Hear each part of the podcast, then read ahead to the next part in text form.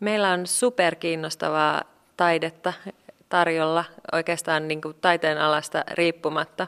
Ja tämän hankkeen kautta on tarkoitus myös saada esille sitä taidetta ja kulttuuria, josta me ei ehkä tiedetä niin paljon, joka on ehkä historian saatossa jäänyt vähän unohduksiin tai ehkä on saattanut olla vähän vaiennettuakin omana aikanaan. Jos sanoo sateenkaareva taide, niin ensimmäisenä tulee mieleen Tommo Finland tai Tuve Jansson, mutta kupliiko siellä myös näiden suurien nimien alla? jos puhutaan menneistä ajoista? No mainitsemasi esimerkit on kyllä niin kuin aika huikeita, että meillä tosiaankin on tällaiset tekijät, niin kuin suomalaiset kiinnostavat myös nykytaiteen näkökulmasta edelleenkin ajankohtaiset ja kiinnostavat tekijät, mutta sen lisäksi meillä on paljon muita.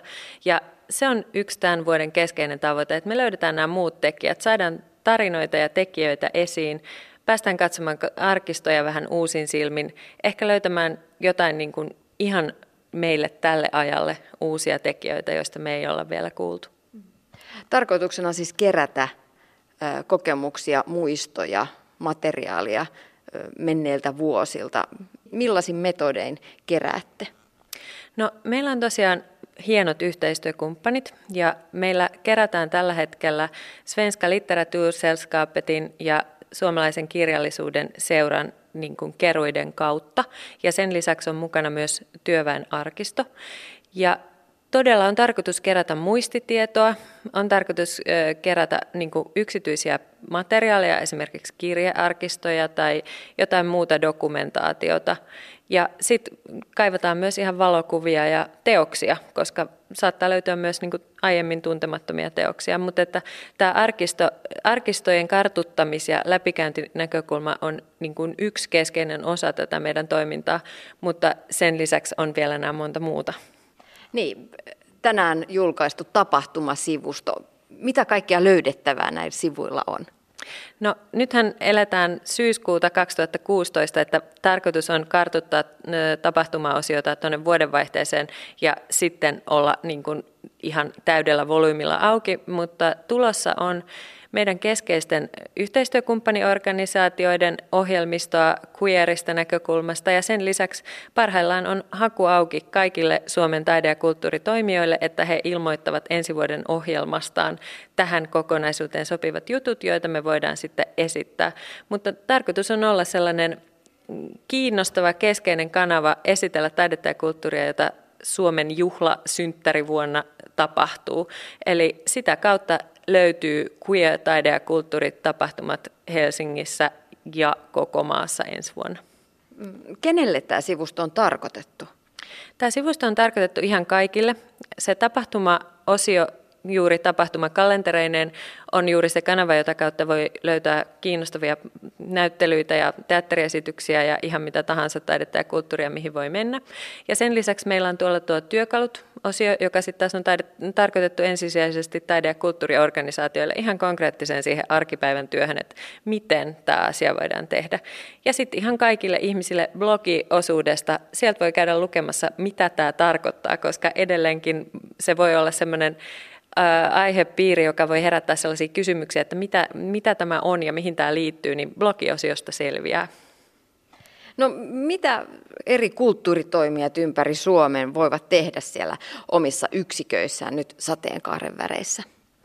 No, meidän tavoitteena on se, että me sisällytetään tämä sateenkaariraita kaikkeen tekemiseen ja toimintaan. Et me ei haeta mitään erillisiä tapahtumia tai erillisiä näyttelyitä, vaan ihan se, että LHBTIQ-ihmiset eli seksuaali- ja sukupuolivähemmistöihin kuuluvat ihmiset kokevat itsensä tervetulleeksi erilaisiin taide- ja kulttuuri instituutioihin ja heidän tapahtumiinsa. Eli toivotaan sitä, että tämä näkökulma sisällytetään yleisötyöhön laajasti, eli että niin kuin, tarkastetaan niitä omia materiaaleja siitä näkökulmasta, että, että miltä se tuntuu, että jos potentiaalinen kävijä itse kuuluu esimerkiksi seksuaali- ja sukupuolivähemmistöihin, että miten nämä meidän tekstit on kirjoitettu, että tuleeko tästä sellainen fiilis, että tänne on mukava tulla?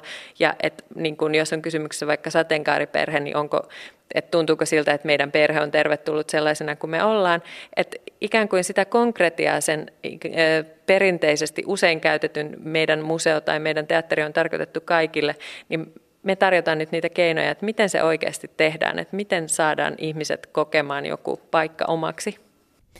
Näin totesi Suomi 100 sateenkaaren väreissä hankkeen taiteellinen johtaja Katriina Rosavaara.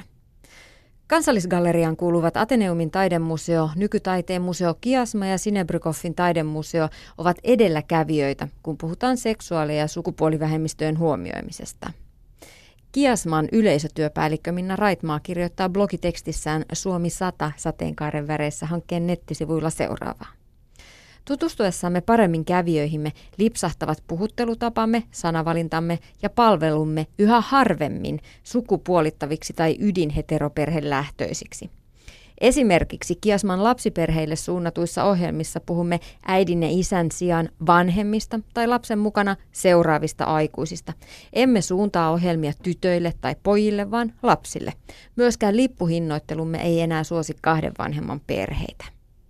Ateneumissa on puolestaan muutaman vuoden aikana voitu tutustua näyttelyihin queer-opastuksessa. Tätä kierrosta on opastanut muun muassa Oskar Ortiz Nieminen, ja hän kertoo, että queer-opastuksessa katsotaan taideteoksia aivan uudesta näkökulmasta. Itse puhun, että pistetään pinkit silmälasit päälle ja katsellaan tuttuja teoksia ää, niiden kautta. Mitä niistä löytyy? Um, no niistä löytyy kaikkea hassua ja ehkä yllättävääkin monelle. Uh, niistä löytyy ehkä peitettyjä tarinoita ja uh, ainakin paljon uusia näkökulmia, mitä ei ole ehkä tullut ajatelleeksi. Kelle queer-opastukset on tarkoitettu? No ihan kaikille, että kaikki saa tulla, tulla queer-opastuksille. Mm, ja aika paljon on tullut palautetta myös, että ne on nimenomaan, vaikka ei ole tullut ajatelleeksikaan, että voisi sellaiseen osallistua, että siitä onkin saanut aika paljon irti. Millaisia tarinoita taideteoksista löytyy? Jos nostat vaikka Tärpi. No meidän on edessä tässä Ainon Taru, Akseli Gallen Kallelan klassikkomaalaus. Joo, tässä on tämmöinen hauska esimerkki, joka toimii mun vähän kahdella eri tavalla. Uh, jos me muistellaan tätä tarinaa, niin siinähän Väinämöiselle oli luvattu Aino vaimoksi, mutta ennemmin kuin sitten Väinämöisen vaimoksi, niin Ainohan päätti sitten ikään kuin hukuttautua tässä kertomuksessa.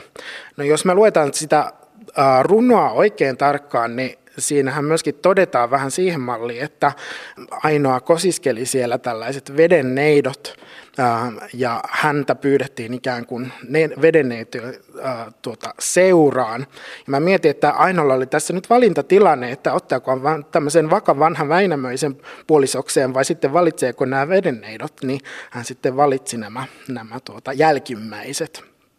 Sitten toinen tavallaan lähtökohta, mitä tätä voisi vähän tulkita uudella tavalla, liittyy sitten tähän teoksen tekemiseen. Aksel Galen Kallela teki tätä maalausta osittain häämatkansa aikana ja käytti mallinaan niin kainuulaisia malleja ja sitten myöskin omaa vaimoa Meriä. Ja täältä Kainuun häämatkaltakin osittain piti lähteä takaisin tänne etelään ja tuota, sitten tämä maalattiin loppuun täällä. Ja tämä merivaimo oli niin ystävällinen ja avulias, että hän ompeli itselleensä tämmöisen ainon asun ja Väinämöisen asun ja poseeras näinä molempina hahmoina tässä teoksessa, jotta tämä saataisiin loppuun. Ja tavallaan mä kysyn, että onko tämä sitten jonkinlainen drag-taideteos tai drag-performance, mikä tässä on kuvattuna. No mitä ihmiset sanoo, kun he kuulee näitä tarinoita? Lähtee katsomaan oikeasti taideteosta ihan uudesta näkövinkkelistä. Niin kuin nyt esimerkiksi tätä, eipä olisi tullut Akseli Gallen Gallelan klassikkotaideteosta katsellessa mieleen, mieleen drag-esitys. Joo, kyllä se aina usein naurun pyrähdyksiä aiheuttaa ihmisissä.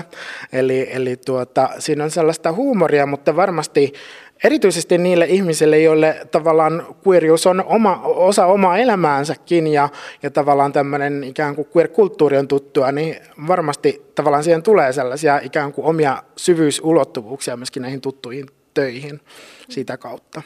Kuinka tärkeäksi ihmiset kokee sit sen, että taide on ikään kuin myös heidän taidettaan, myös sateenkaariväen omaa taidetta, että sieltä löytyy ne syvyydet?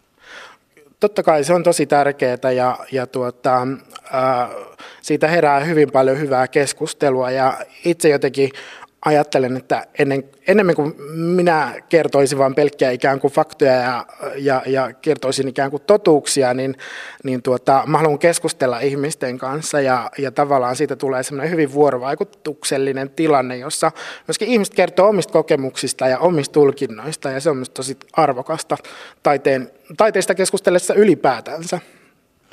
Oskar Ortis Nieminen, kuinka usein kyör-opastuksia Ateneumissa järjestetään?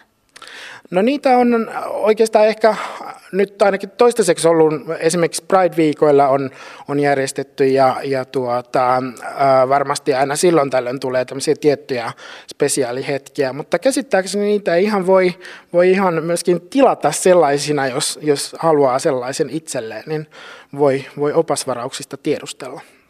Sä oot muutaman vuoden ollut mukana vetämässä näitä QR-kierroksia.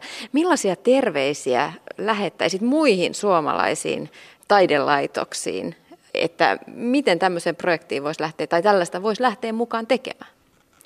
No tuota, ihan voi vaikka lähteä ostamaan vaaleanpunaiset silmälasit itselleen itselleen ja katsella vähän teoksiaan tuota uudesta näkökulmasta. Ja, ähm, tämän tyyppisiä itse asiassa ihan jopa jotain, esimerkiksi British Museum on julkaissut tämmöisen niin kuin, uh, ihan oppaan tai tämmöisen pienen kirjasen, missä heidän omia kokoelmia on katsettu uudella tavalla. Ehkä voi ottaa vinkkiä vähän tulla vaikka tänne Ateneumin kuuntelemaan ja siitä lähteä miettimään, että miten se oma, oma kokoelma avautuisi.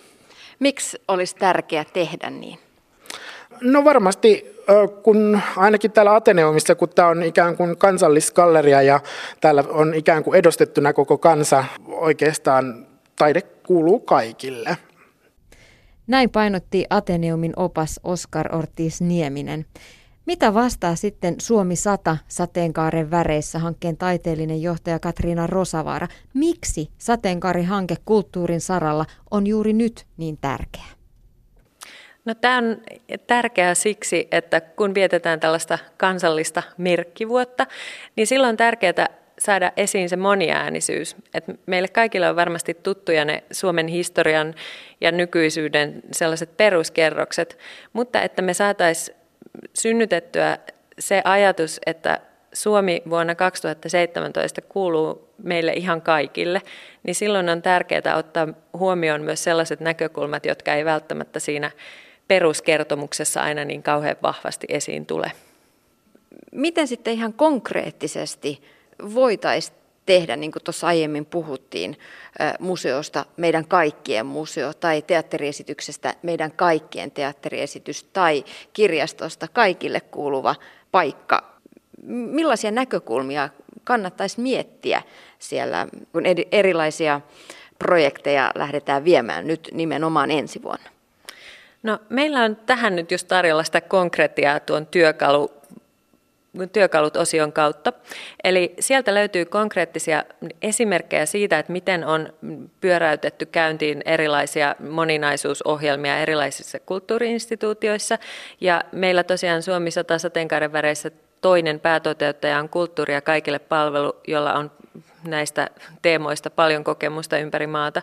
Eli ne on sellaisia konkreettisia toimia, että perataan läpi sitä omaa toimintaa ja kävijäkokemusta ulkoovelta kierroksen kautta takaisin. Ja se on monisyinen tematiikka, joka liittyy sekä niin kuin ohjelmistosisältöihin, mutta sitten myös ihan siihen niin kuin käytännön arjen pyörittämiseen. Esimerkiksi siihen, että vaikka että millaisia WC-tiloja on tarjolla yleisöaulassa, alkaen sellaisista asioista, mutta lopulta kysymys ei ole mistään hirveän monimutkaisesta, että se on vaan niin kuin näkökulmien lisäämistä ja sitä kautta niin kuin tutkia sitä omaa toimintaa ja tekemistä. Että todella me vahvasti uskotaan siihen, että niin kuin maakunnat tulee olemaan meillä ihan yhtä vahva tekijä kuin nämä kansalliset instituutiot, koska tämä on yksi näkökulma. Tämä ei edellytä sitä, että pitäisi lisätä jotain jo olemassa olemaan esimerkiksi näyttelyohjelmaan tai niin kuin sitten taas teatteriohjelmista, vaan tämä on niin kuin huomioon ottamista ja sellaista jotenkin niin kuin avaruutta ja tilaa niihin näkökulmiin. HBLTIQ aihepiiri voi tuntua monista edelleen tänä päivänä hankalalta kulttuuritoimijoistakin, vaikka, vaikka sillä saralla ollaan avo, avarakatseisia ja avomielisiä. Miksi edelleen tuntuu vaikealta puhua seksuaali- ja sukupuolivähemmistöistä ja, ja edelleenkin monilla on se tunne, että mä en oikein, en tiedä, en uskalla, en osaa. No mä uskon, että monissa tapauksissa kysymys on sellaisesta esimerkiksi käsitteisiin liittyvästä epävarmuudesta, että ei ole ihan varma, että tuleeko oikeat sanat. Mutta se ei ole se kaikista tärkein asia. Että tärkeintä on se, että otetaan ihmiset sellaisina kuin he ovat ja hyväksytään heidät sellaisina, että lopulta sitten esimerkiksi se korrektien käsitteiden ja termien käyttö, se on tekniikkaa. Siihen löytyy esimerkiksi just tuolta meidän työkalut-osiosta materiaalia. SETA on julkaissut erinomaisen toimittajan oppaan, josta niin kuin myöskin voi käydä läpi niitä, että mitkä on ne tämän ajan mukaiset sanat, joilla puhua asioista. Mutta ylipäätään mä uskon, että se että se vaikeus, sitä varmasti on, mutta minusta se tärkeä seikka on se, että, että ajat on muuttuneet ihan valtavasti siinä, että se vaikeus voi just johtua siitä epävarmuudesta sanoihin tai käsitteisiin, mutta se ei johdu siitä, että olisi jotenkin niin kuin lähtökohtaista jotenkin niin kuin ennakkoluuloa välttämättä tai sellaisesta asiasta kysymys. Että se on minusta tärkeää muistaa, että niin kuin meillä Suomessa on tapahtunut valtava muutos viimeisen parinkymmenen vuoden aikana siinä, kuinka seksuaali- ja sukupuolivähemmistöihin suhtaudutaan. Katriina Rosavaara, mitä itse odotat erityisesti Suomi 100 sateenkaaren väreissä projektilta ja, ja tältä hankkeelta? Mä odotan ihania kulttuuri- ja taidetapahtumia. Mä odotan moninaisuutta, sellaisia hienoja kohtaamisia ympäri maata, kun tekijät pääsee esiin ja yleisö löytää itselleen kiinnostavia juttuja ja sitten mä odotan jo sitäkin vähän, että sitten kun me ollaan saatu tämä koko vuosi pakettiin ja sitten kun mä pääsen lukemaan noin kaikki meidän blogit peräkkäin ja sitä kautta hahmottamaan, että, että mitä kaikkea tämän vuoden aikana on ehtinyt tapahtua, niin mä oon jo etukäteen ihan fiiliksissä, mutta sitä ennen pitää nyt muistaa vielä viettää tämä varsinainen vuosi ja kiertää ne ihanat tapahtumat ja kutsua kaikki ihmiset mukaan.